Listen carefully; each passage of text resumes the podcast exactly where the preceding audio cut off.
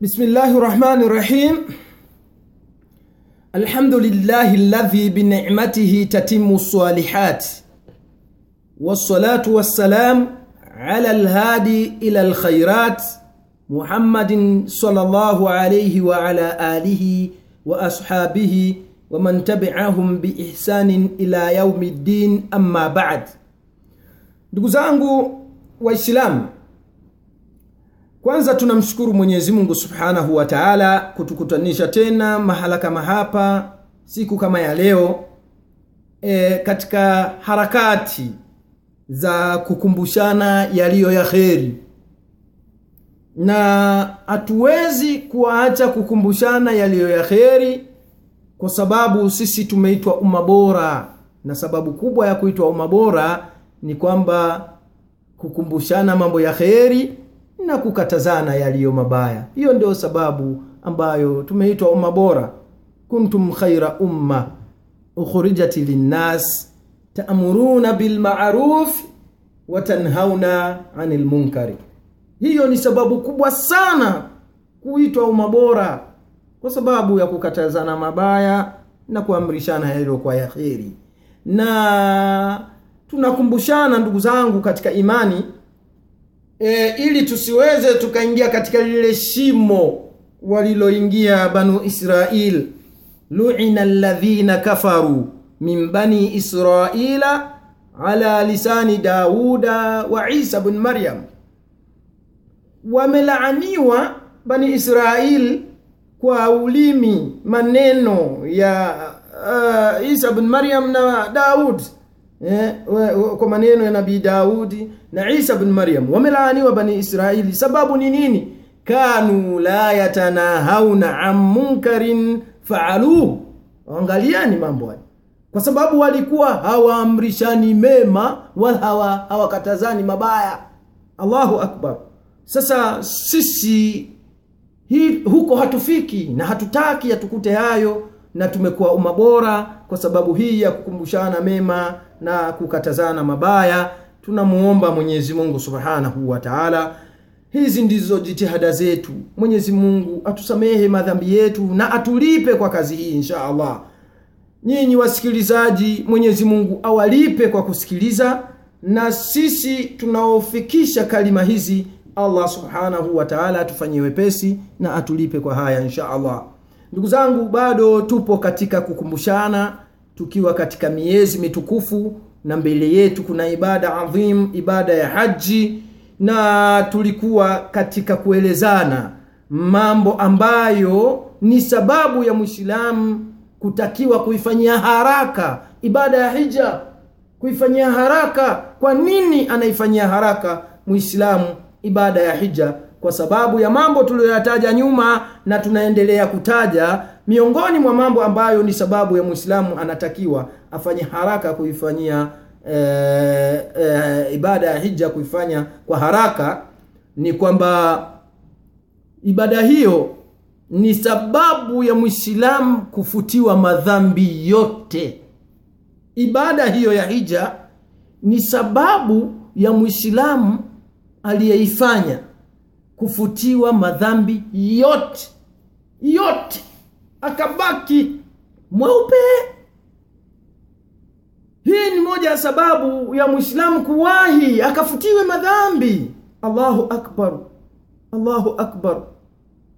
Katika hadithi ya Mtume Muhammadin sallallahu alaihi wasallam, an Abi Huraira radhiyallahu anhu qala sami'tu rasulallahi sallallahu alaihi wasallam yaqul anasema Abi Hureira radhiallahu anhu, radhi za Allah zimshukie, anasema nilimsikia Mtume sallallahu alaihi wasallama akisema. Akisemaje Mtume sallallahu alaihi wasallama? Anasema man hajja falam yarfuth walam yafsuq rajaa. Allahu akbar. Anasema Abi Hureira, nimemsikia Mtume sallallahu alaihi wasallama akisema man haja walam yarfuth walam yafsuq rajaa kayaumi waladatuhu ummuhu. Allahu akbar. Muttafaqun alaihi allahu akbar. Ndugu zangu katika imani angalieni hadithi hii. Tupeane kidogo tuwazimane masikio tutoke na faida mahala kama hapa. Abu hureira ni sahaba mtukufu wa mtume salllah salama na ni katika maswahaba waliohifadhi hadithi nyingi sana kwa mtume salllahu alehi wasallam. Anasema nilimsikia mtume wa mwenyezi mungu anasema man haja yeyote aliyefanya hija walam yarfuthu na katika ile hija hakusema maneno machafu hakuongea upuuzi maneno machafu uh, walam yafsuku na wala hakutenda vitendo vichafu hakufanya ufuska allahu akbaru anasema rajaa ka yaumi waladatuhu ummuhu. Anasema anarudi akiwa kama siku aliyozaliwa na mama yake. Yaani anafutiwa madhambi anakuwa kama alivyozali kama mtoto mdogo amezaliwa kutoka katika tumbo la mama yake. Allahu akbar. Hadithi hii ameipokea Imam bukhari na muslim. Ndugu zangu katika imani miongoni mwa vitu ambavyo vinafanya mwislamu anatakiwa aifanyie pupa aiharakishe ibada ya hija ni kwamba anasamehewa madhambi anakuwa kama mtoto mdogo aliyezaliwa na mama yake leo. Allahu akbar. Ni neema gani hizi? Hivi unaona fadhila za hija?